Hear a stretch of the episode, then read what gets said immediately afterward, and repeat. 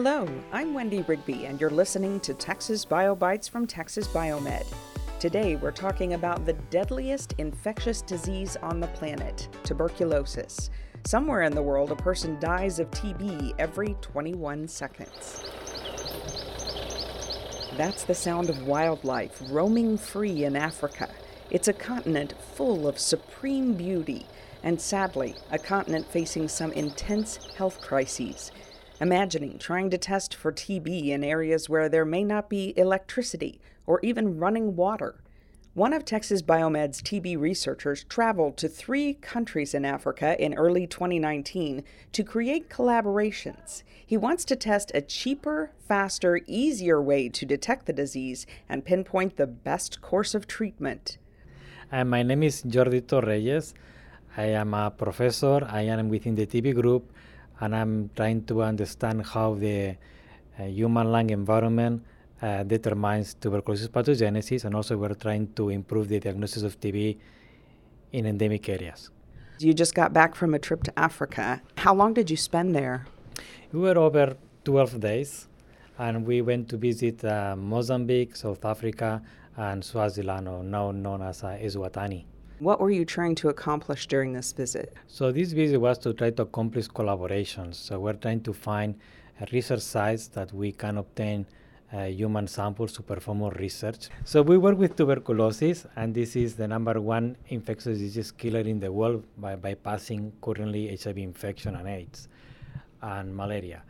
So the problem is that here in US we don't have too many TB cases. The rate of tuberculosis in US is 0.3 for 100,000 um, subjects, but uh, we need to go to places where there is more TB so we can obtain human samples to study and see how the pathogen interact with the host, the real host that is the human.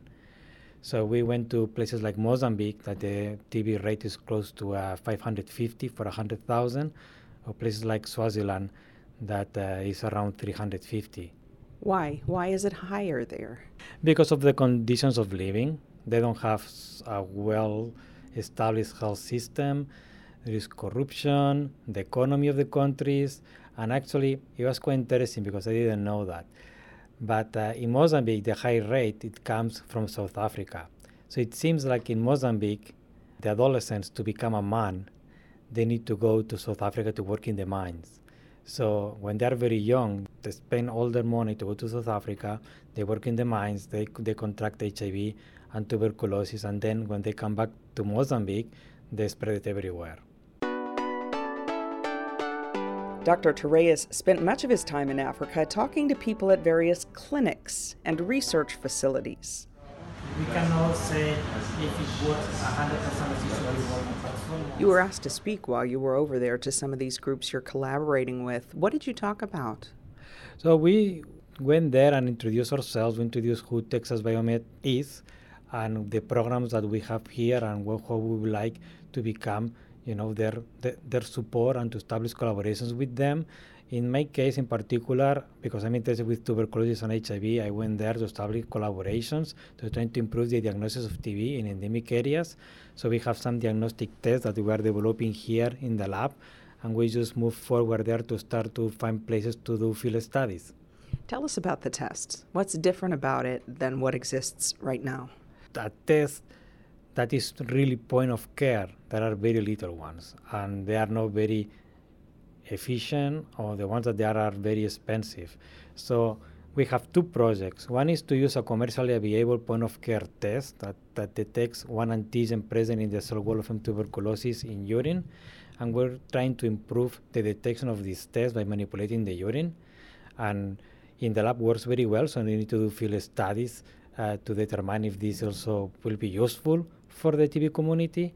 And the other one is to try to diagnose drug resistant TB.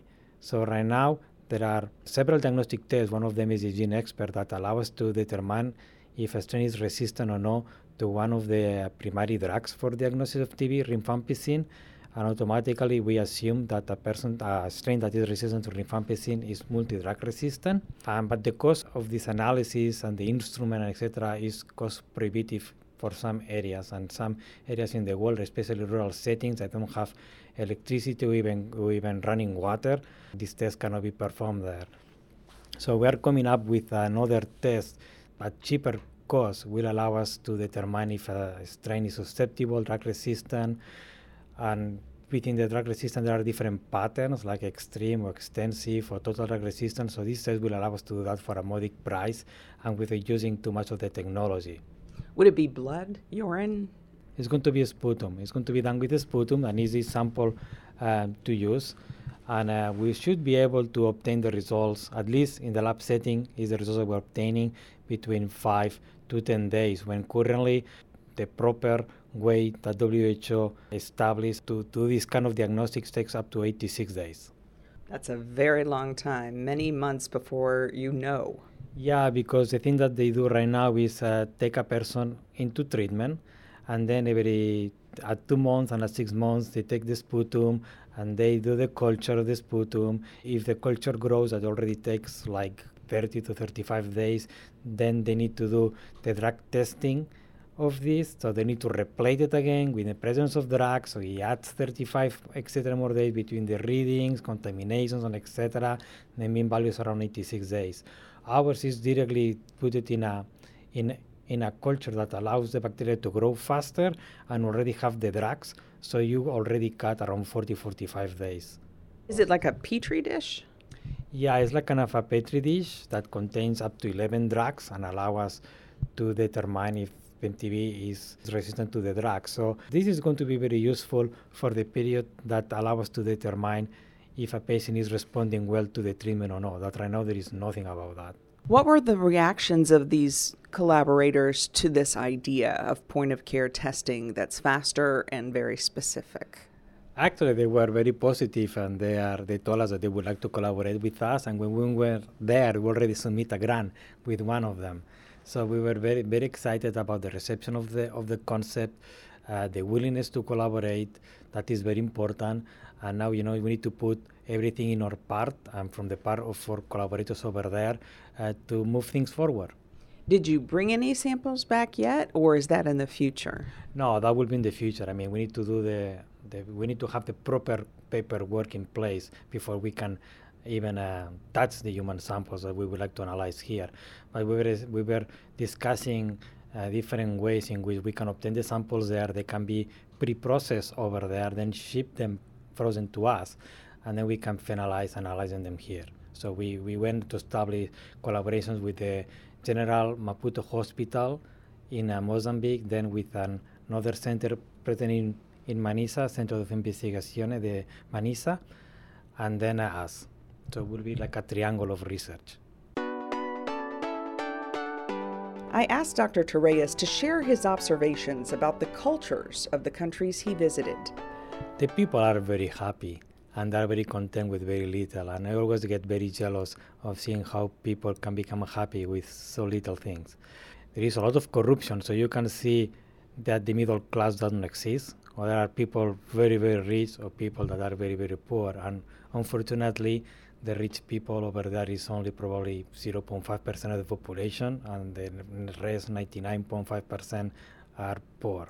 What about the natural beauty when you were there in the wildlife? Oh, it's beautiful.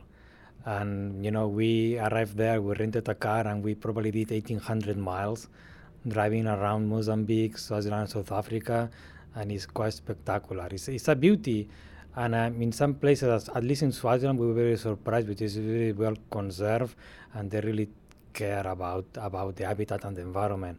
And obviously, you care about the people if you're trying to develop something that will help them. Tell us why you have a heart for this project.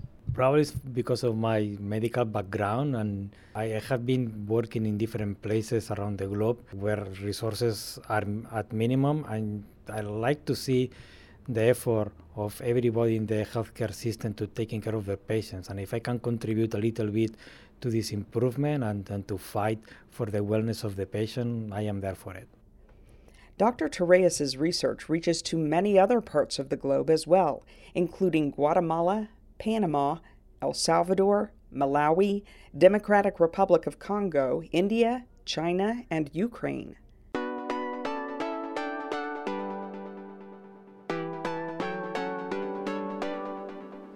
You've been listening to Texas BioBites from Texas Biomed. We love sharing our science. With an emphasis on tackling infectious diseases, researchers on our campus can truly change the world. If you enjoy our podcast, please subscribe. You can search for podcasts on our website, txbiomed.org, and you can find us on common podcast platforms like iTunes, Android, and Google Podcasts. Thanks for listening. I'm Wendy Rigby.